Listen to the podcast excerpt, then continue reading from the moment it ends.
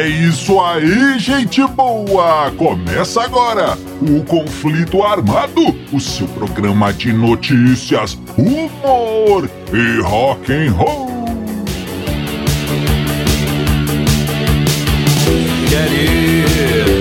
E vamos para as manchetes de hoje. George Harrison e seu amigo Monty Python. Metallica, entre tapas e beijos. A origem do reverendo ZZ Top. A casa vazia. Tudo isso e muito mais no conflito armado que começa agora. Eu sou Bob Macieira e aqui comigo no estúdio, meu arqui-rival e melhor amigo Crânio. Tudo bem, Crânio? Tudo bem, Bob? Saudações, caros ouvintes. Tamo junto no rock. Tamo junto no rock, Crânio. E sem mais embromações, vamos ao nosso primeiro assunto.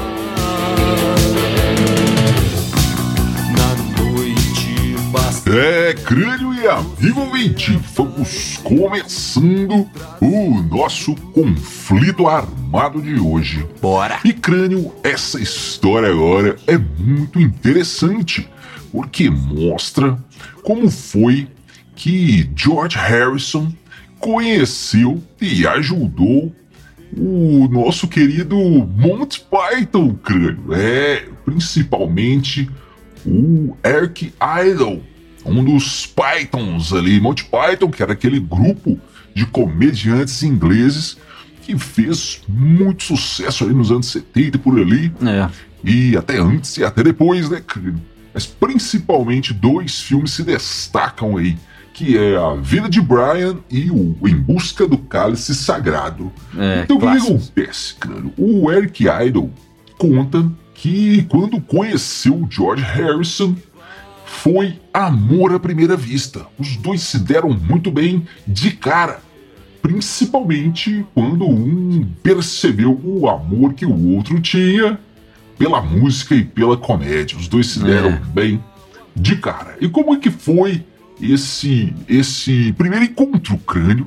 E bem, os, o, estava rolando uma apresenta uma, uma exibição do filme Em Busca do Cálice Sagrado. Isso em 1975. Aham. E o nosso Eric Idle, o ator, ficou sabendo que o George Harrison estava ali no cinema. E ele disse que era muito tímido e tal, então ficou na dele. Mas o- assim que acabou o filme, começaram a subir ali as, as legendas, as letrinhas, crânio. O, Ah. George Harrison chegou perto dele e disse: Ô Eric Idle, vamos ali na cabine. da cabine de telefone, Telefone. não, né? Na cabine de projeção, tomar um refri. Aí o Eric Idle não podia negar, né, crânio? E chegaram lá, e o Eric Idle ressalta que a cara que o projetista fez quando viu entrando ali na cabine dele, né? Um, um- ator do filme que ele acabava de projetar e mais um Beatle, George Harrison, ele ficou realmente meio assustado. né? Estranho. E os dois ficaram ali tomando um refri. Não, nada de refri. cara. Eles ficaram foi fumando um baseado ali. Olha, isso. e dizem, ele disse, o Eric Idle disse que essa conversa ali para tomar um refri acabou durando 24 horas. Eles saíram ali da cabine de projeção, foram jantar, depois foram para um estúdio e, inclusive, nesse estúdio ele conheceu a, a Johnny Mitchell, crânio, viu ali algumas gravações do que seria o próximo disco do George Harrison. Aham. E, enfim, foi uma, uma, um encontro, o primeiro encontro que marcaria ali a vida dos dois. Eram grandes amigos. E o Eric Idle disse que mais tarde percebeu, crânio, que a, o- a posição ali de cada um no seu respectivo grupo era muito parecida. O- o- a atuação de George Harrison dentro dos Beatles era muito parecida com a atuação dele, Eric Idle, dentro do grupo Monty Python.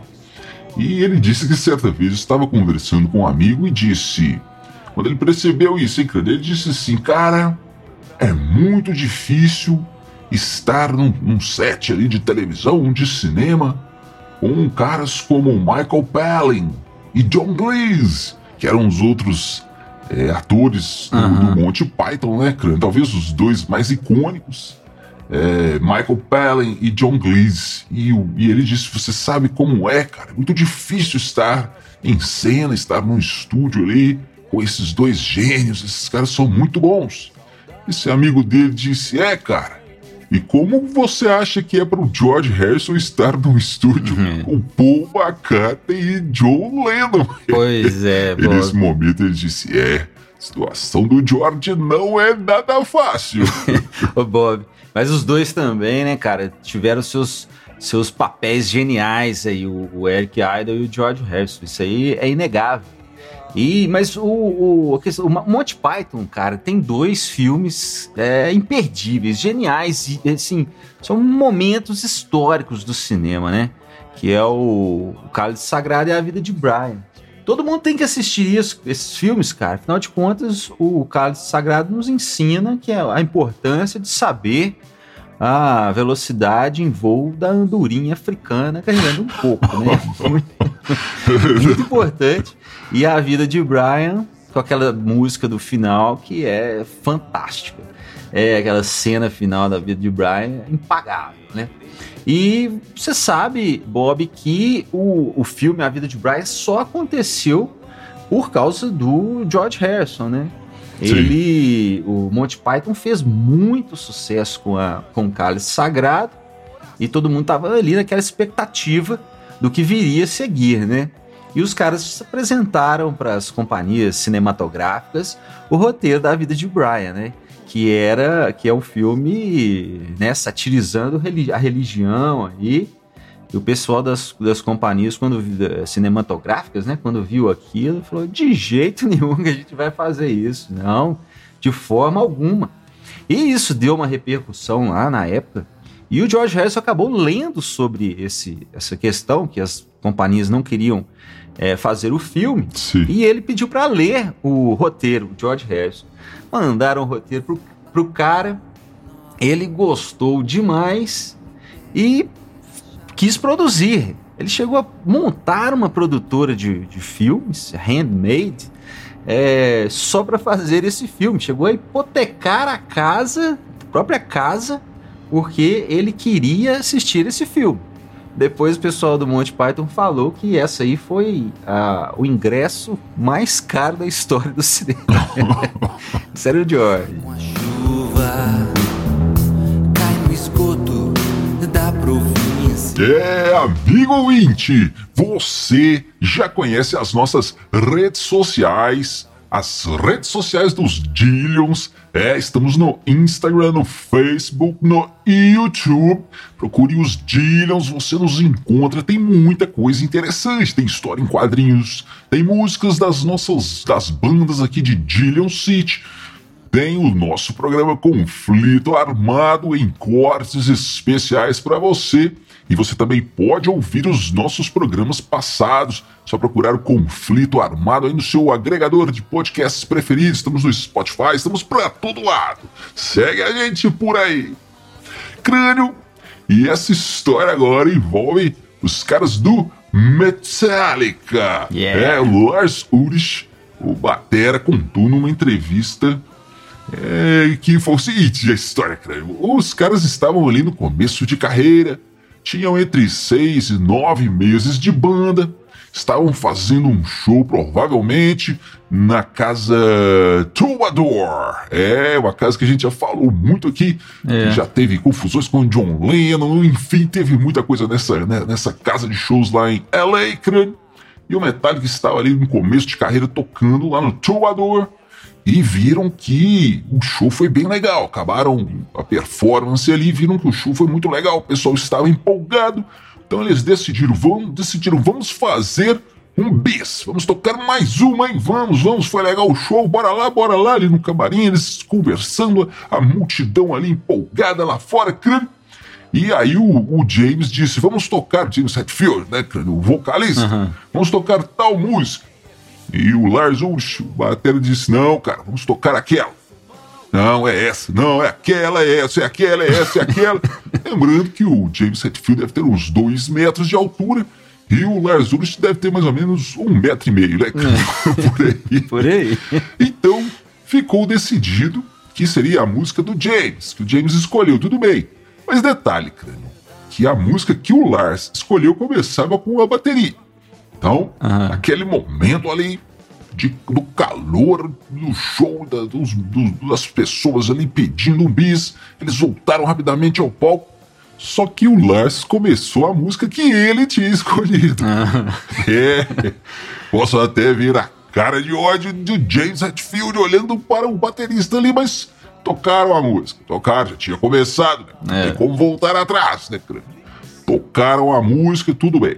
E aí, hora que acabou o show, tocaram a música, foram descendo do palco. E aí o James Hetfield disse, ô Lars, legal, você tocou sua música, né? É, cara, você viu, o pessoal gostou. Ele é, tem uma coisinha aqui pra você. E tuf, cara. um burrão no estômago do, do, do Lars Ulrich, crânio. Que dizem que ele ficou o resto da noite sem conseguir nem ficar em pé, cara.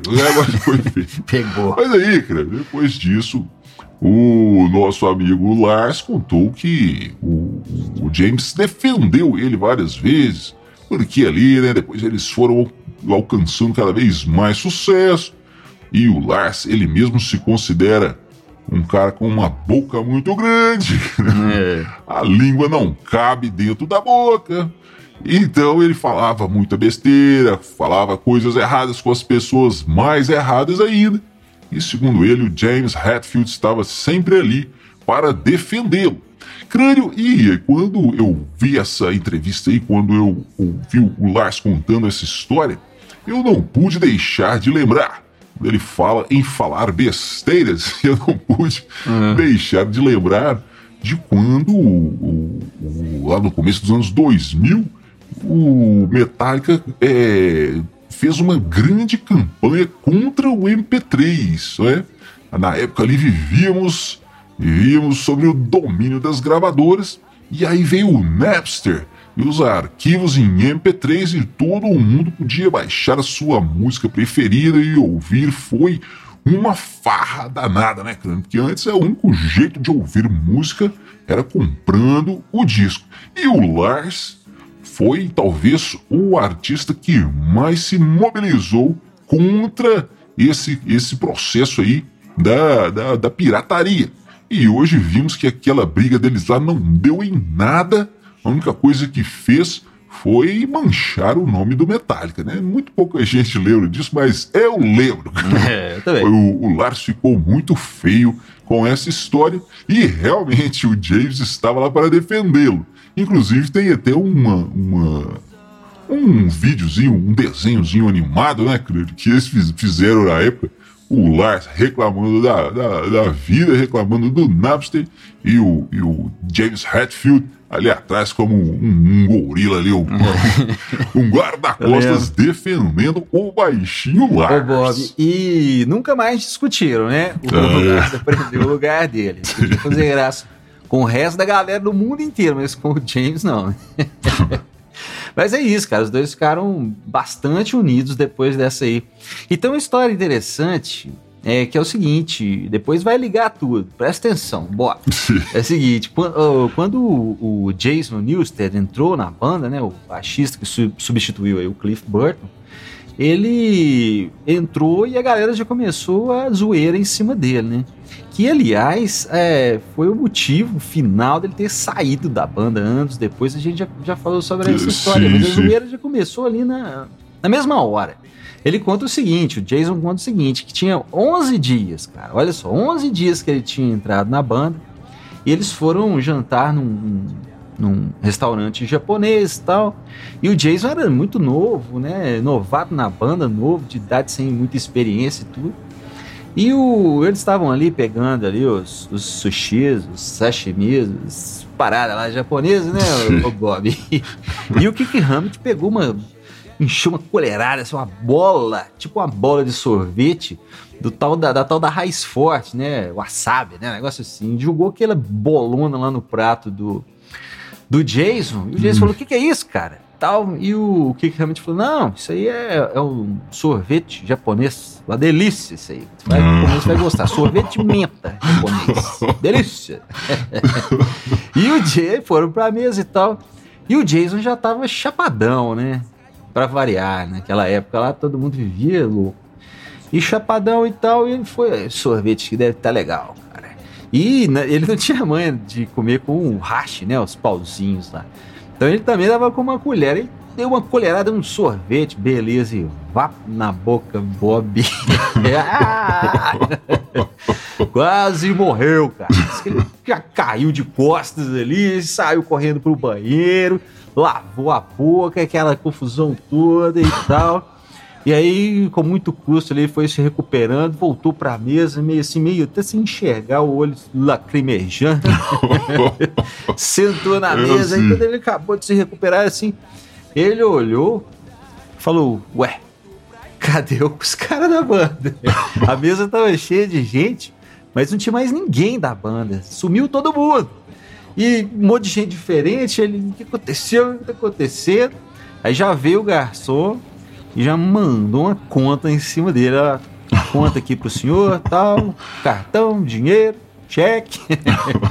e ele conta, o Bob, que nessa época ele ganhava 500 dólares por semana. Que miséria, né, cara? 500 conto pra tocar no Metallica. É. Mas enfim, ele falou que pegou a conta e ganhava 500 por, por, por semana, a conta tinha 500 zeros. um absurdo. Ele, Ai, como é que eu vou fazer e tal. No final das contas, o, o, e, não, e nisso, os caras do Metallica estavam no mezanino do, do, do, do restaurante, assim, olhando e rindo. Né? a situação do novato. Mas aí acabou com o empresário veio e salvou o cara. Ou seja, né? O, o Lars e o, e o James ficaram amigos, por quê? Porque eles começaram a descontar a raiva deles um com o outro no novato. Ah. O coitado Jason pagou o pato. Essa é a verdadeira história. Crânio, escuta essa agora, hein? Ah. É o nosso amigo Billy Gibbons, o guitarrista do ZZ Top, que é conhecido como Reverendo, contou como que começou esse apelido, hein? Olha aí. Lá na cidade dele, o cara na época tinha 18 anos. Existia uma rádio crânio que você poderia comprar 15 minutos de, de programação para você falar o que você quisesse. Depois das 6 horas tinha essa promoção lá. O pessoal comprava ali para vender um monte de coisa, para oferecer aulas de piano e por aí vai. Então eles resolveram fazer uma jogada, crânio. Porque o que acontece? Um amigo deles tinha comprado diretamente da China, da China, olha os chineses aí, é... um monte de chinelos. Só que os chinelos vieram todos apenas o pé esquerdo. então eles, o que eles fizeram? Compraram esses chinelos aí muito barato, um centavo cada chinelo. Uhum. Compraram o o programa da a programação da Rádio 15 Minutos e o nosso amigo Billy Gibbons se transformou no reverendo Willie G. E o que, ele fazia? Ele vendia esses chinelos, mas não era um chinelo qualquer. Eles diziam que eram os chinelos inspiradores da alma. É, é e você comprava o chinelo e o chinelo ia com o seu salmo preferido carimbado na sola, cara. e a cada passo que você dava, melhor, milhares de orações eram enviadas a Jesus. Olha aí, reverendo Billy Gibbons. Ô, Bob, eu... E crânio, não é que o negócio deu certo? O pessoal começou a enviar dinheiro e mais dinheiro até que chegou aquele malote cheio de grana lá na casa do reverendo Billy Gibbons e os pais dele falaram: não, senhor, pode cortar esse, essa trama aí, pode parar com esse gol. Mas o apelido ficou, hein, Cris? Ô, Bob, Bob, Bob, eu já vi reverendos aí na televisão, né, pastores vendendo caneta ungida, tijolo, obra do Senhor, tijolinho de plástico, né? Pois é. É, colchão, dádiva de Deus, até feijão mágico que cura, eu já vi. E nunca, cara, nem um milhão de anos eu ia imaginar que tudo isso aí é, foi inspirado no cara do ZZ Top. Essa foi boa, viu? É, e é isso aí, amigo ouvinte! Você pode ouvir todos os nossos programas passados, todos os causos, as histórias engraçadas que nós já contamos nesses mais de 150 programas. É só procurar aí Conflito Armado no seu agregador de podcasts preferido. Tem no Deezer, tem no Spotify, para todo lado você nos encontra. E agora, amigo, você fica com a banda nova Overdrive Machine e a música O Futuro Elétrico. Nos vemos no próximo Conflito Armado. Valeu, valeu, valeu!